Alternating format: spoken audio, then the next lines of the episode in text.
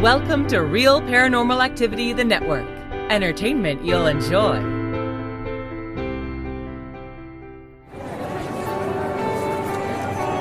You are listening to an RPA production where people gather.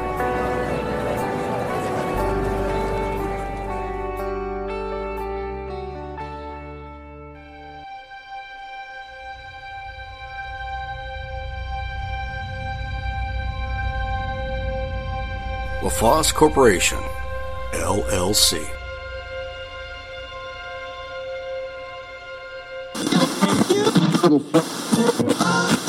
Hello, my Mysterians.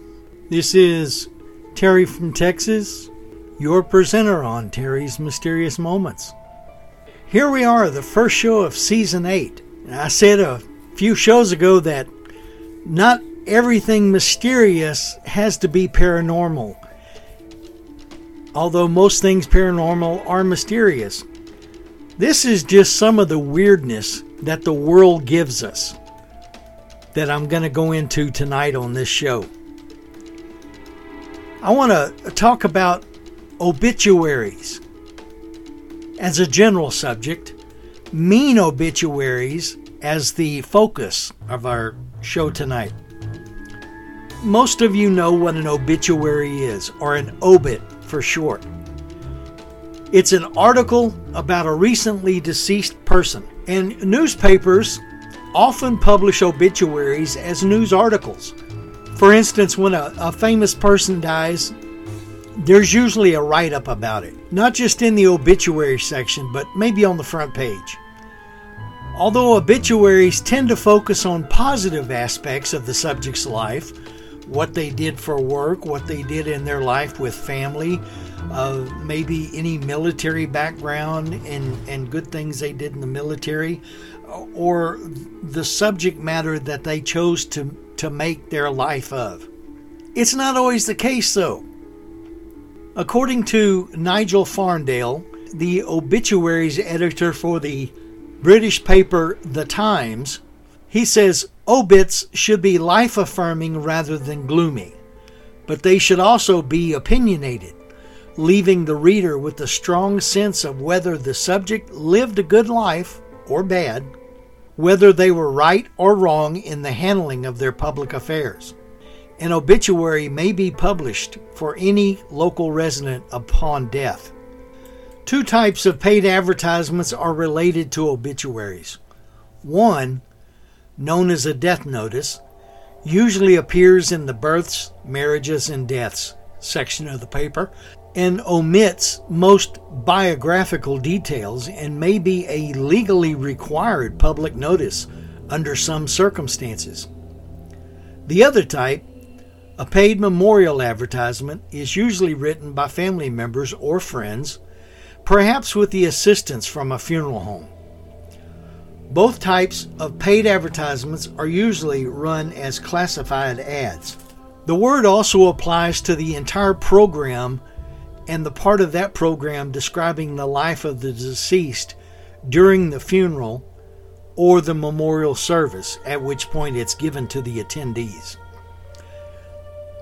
The page heading on the this little brochure may be obituary or reflections, while the rest is usually the order of the service.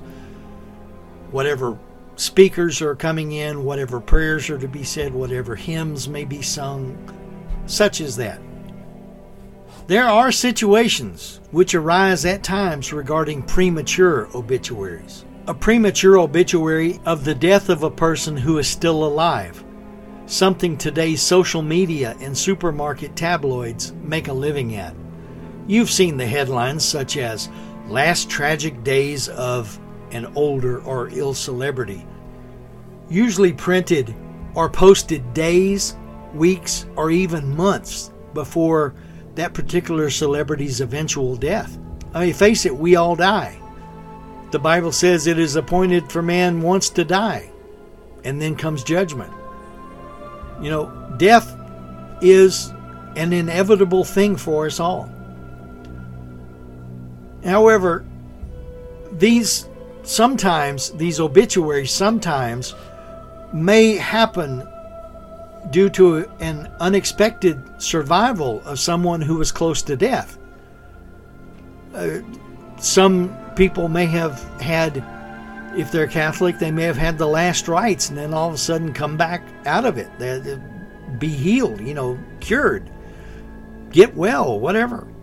Other reasons for such publication might be miscommunication between newspapers, family members, and the funeral home, and it often results in embarrassment for everyone involved. In November of 2020, Radio France Internationale accidentally published about 100 pre written obituaries for celebrities such as Queen Elizabeth II and Clint Eastwood. The premature publication was blamed on a transition to a new content management system. Irish author Brendan Behan said, There is no such thing as bad publicity, except your own obituary. In this regard, some people seek to have an unsuspecting newspaper editor publish a premature death notice or obituary as a malicious hoax, perhaps to gain revenge on the deceased, who is not deceased. To that end, nearly all newspapers now have policies requiring that death notices come from a reliable source, such as a funeral home though even this has not stopped some pranksters, such as Alan Abel, whom I will be profiling at a later date. Pre written obituaries are created when the deceased person was very well known. The notice is sometimes written in an unconventional manner. They, they miss certain points of the person's life in order to be put in later. Media outlets have pre written obituaries available in case a famous person dies, and they usually only have to include the date, location, and manner, if disclosed, of death. These are also known as advance obituaries. The Los Angeles Times obituary of Elizabeth Taylor, for example, was written in 1999 after three months of research. Then was often updated before the actress's actual 2011 death.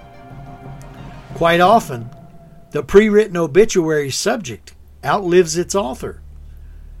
One example is the New York Times obituary of Taylor, written by the newspaper's theater critic, Mel Gussow, who died in 2005.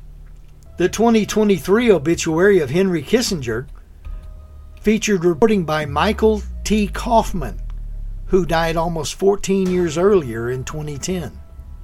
Writing in 2021, Paul Farhi of the Washington Post observed that while once a sleepy corner of journalism, publications in the internet age have invested more resources in preparing advance obituaries for rapid publication online in order to meet widespread public interests. Obituaries can attract millions of readers online within days of their subject's death. The New York Times maintains a deep reservoir of advanced obituaries, estimated to stand at roughly 1,850 as of 2021. The paper often interviews notables specifically for their obituaries, a practice begun by Alden Whitman in 1966. As of 2021, the Washington Post has about 900 advance obituaries on file, and entertainment publication The Hollywood Reporter has prepared 800 advances for notable figures in the film and television industry. An advance obituary is usually not written until the subject has reached old age as the earlier a profile is written, the more additions and revisions it will likely require.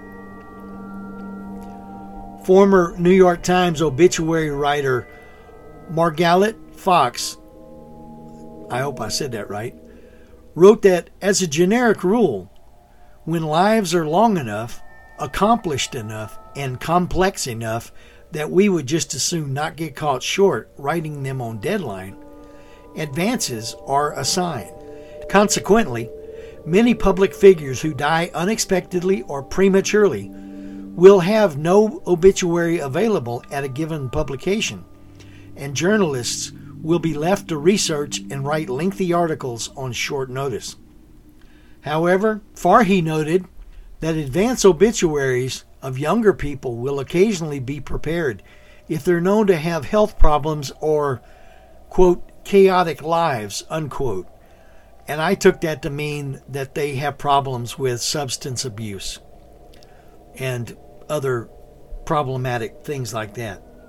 The Washington Post had an advance obituary for singer Amy Winehouse, whose struggles with substance abuse were widely chronicled before her death at age 27. In another case, Nigel Farndale said that in April 2020, when news broke that then British Prime Minister Boris Johnson was in an intensive care unit with COVID 19 during the pandemic, he was under considerable pressure to quickly prepare an obituary that could be immediately published if Johnson died from the disease. Stuff like that happens. Still, for particularly major figures, advance obituaries may be drafted early in their lives and revised constantly throughout the following years or decades. Bill McDonald, obituaries editor for the New York Times, estimated in 2016 that Fidel Castro's obituary, quote, cost us more man and woman hours over the years than any piece we've ever run, unquote. Work on his obituary began in 1959. Perhaps they were thinking that maybe somebody would do away with Mr. Castro. And it went through many subsequent iterations. Well into the 21st century, the visual layout for the obituary was substantially modified to match changes in the paper's page size and a presentation for its digital edition cycled through different slideshow and video formats to match advances in internet download speeds. The newspaper began drafting an obituary for Queen Elizabeth II when she was still the heir apparent, and that it was rewritten in its entirety multiple times until her death in 2022. Obituaries are a notable feature of The Economist, which is a British magazine styled weekly, which publishes one full page obituary per week, reflecting on the subject's life and influence on world history. Past subjects have ranged from Ray Charles to Uday Hussein to George Floyd. The Times and the Daily Telegraph publish anthologies of obituaries under a common theme, such as military obituaries, sports obituaries, heroes and adventurers, entertainers, rogues, eccentric lives, etc. Good way to do it. However, the decisions we make every day determine the ways in which we'll be remembered. No one is perfect, but there are some people who make it very difficult to love them. Thus, not all obituaries are sweet and kind. For some who wish to memorialize their loved ones, the phrase, don't speak ill of the dead, doesn't cross their minds. When someone is remembered more for their bad deeds and characteristics than their good ones, though, sometimes their survivor remembers them with a mean obituary. When it comes to memorializing the dead, surviving family members are likely to be complimentary even when their relationship with the deceased person was strained. However, the following five families could not bring themselves to gloss over unhappy family dynamics.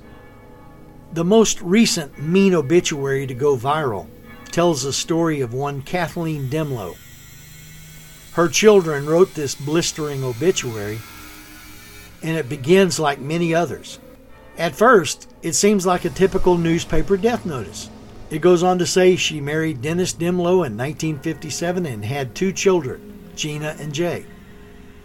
But then it turns a corner and goes into darker territory when it becomes clear that the deceased woman had become pregnant by her husband's brother, Lyle Dehmlow, and moved to California. Written by her children, the obituary turns from a simple accounting of a life to a brutally honest description of a family that was torn apart by an affair. Unfortunately, the bad blood did not end with the death of the Dehmlow matriarch. As the obituary ends, she will not be missed by Gina and Jay, and they understand that this world is a better place without her. The short and sweet notice leaves no question about the mark that Kathleen Dehmlow left on her children and forms part of her permanent legacy. That's just, that's tough. The second story is about as famous as an internet story can get. It's been around for a while. I've I've listened to it several times, presented by a radio program, I believe out of Dallas. And it's it has become apparently the template for all other mean obits, and it's a classic. It has been on the internet for years, like I said, and I initially heard it there and have been a fan of it ever since. If you can be a fan of something like this, it sounds so positively fake, but it has been verified by the newspaper that initially ran it. Obituaries haven't always been complimentary, but obituaries archived online have only become a common practice in the last 15 years or so this obituary has even been plagiarized and used as a template, like I said, for other mean obituaries years later.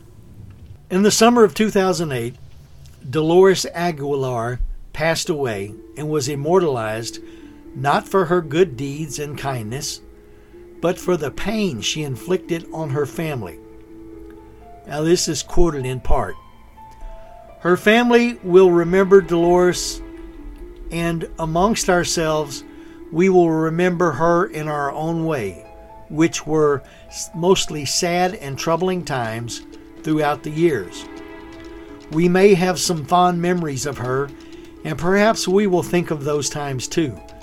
But I truly believe at the end of the day, all of us will really only miss what we never had a good and kind mother, grandmother, and great grandmother. I hope she is finally at peace with herself. As for the rest of us left behind, I hope this is the beginning of a time of healing and learning to be a family again. Wow, that sounds like one hated and hateful woman. As I've heard somebody comment on that particular obituary, even Hitler had a kinder obituary. The third story is that most brutally honest obituaries found online begin with civility and then descend into the story of a flawed human who is survived by relatives who resent them. This is not the case in the obituary of Leslie Ray Charping, whose family comes right out with it in the very first line. Leslie Ray Popeye Charping was born in Galveston, Texas on November 20th, 1942 and passed away January 30th, 2017, which was 29 years longer than expected and much longer than he deserved. Wow. It goes on to explain that the patriarch was an abusive man who hurt his family time and time again. Leslie was surprisingly intelligent. However, he lacked ambition and motivation to do anything more than being reckless wasteful, squandering the family savings, and fantasizing about get rich quick schemes. Leslie's hobbies included being abusive to his family, expediting trips to heaven for the beloved family pets, and fishing, which he was less skilled with than the previously mentioned. Leslie's life served no other obvious purpose. He did not contribute to society or serve his community, and he possessed no redeeming qualities besides quick witted sarcasm, which was amusing during his sober days. The story of Leslie Ray Charping is a cautionary tale. If you don't live well, you won't be remembered well. The people closest to you in life are likely to be the ones responsible for your permanent memorialization. Though mean obituaries are rare, treating others with kindness is the only way to guarantee you will be remembered kindly. The fourth story those who have been scathingly remembered with a mean obituary share one common factor. Their children are usually the writers seeking a revenge.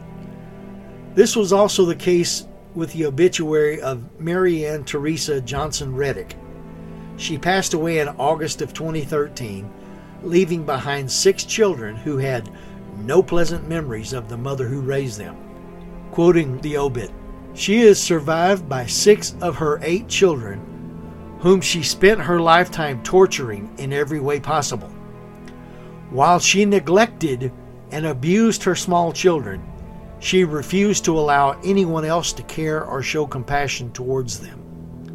When they became adults, she stalked and tortured anyone who they dared to love. Everyone she met, adult or child, was tortured by her cruelty and exposure to violence, criminal activity, vulgarity, and hatred of the gentle or kind human spirit. Though it may be difficult for some to understand such a contentious relationship of mother to children, these dynamics in families aren't unheard of. When an abusive parent passes away, the grief for their surviving children is painful and complicated. It's not surprising that bad blood sometimes seeps into the life story. The next one was pulled and rewritten as it was claimed to be a false representation of this person. Number five, the year before the death of Kathleen Dehmlow, the death of Gainesville resident Cornelia June Rogers Miller caused some major family drama when a member of the Miller family placed a brazen, controversial version of her life story in the Cherokee Scout. The obituary claimed that she, quote, died alone after a long battle with drug addiction and depression, and details the life of a person who, quote, had no hobbies, made no contribution to society, and rarely shared a kind word or deed in her life. What's different about this mean obituary is that it was hotly contested by family members, with her two sons claiming that the mother was the victim of a nefarious sister with a grudge against her mother. It was found that many of the lines in this obituary were lifted from the obituary of Dolores Aguilar. The plagiarized obit included same and similar lines, including, There will be no service and no closure for the family she spent a lifetime tearing apart. The family of Cornelia June Rogers Miller have corrected the story in the Cherokee Scout.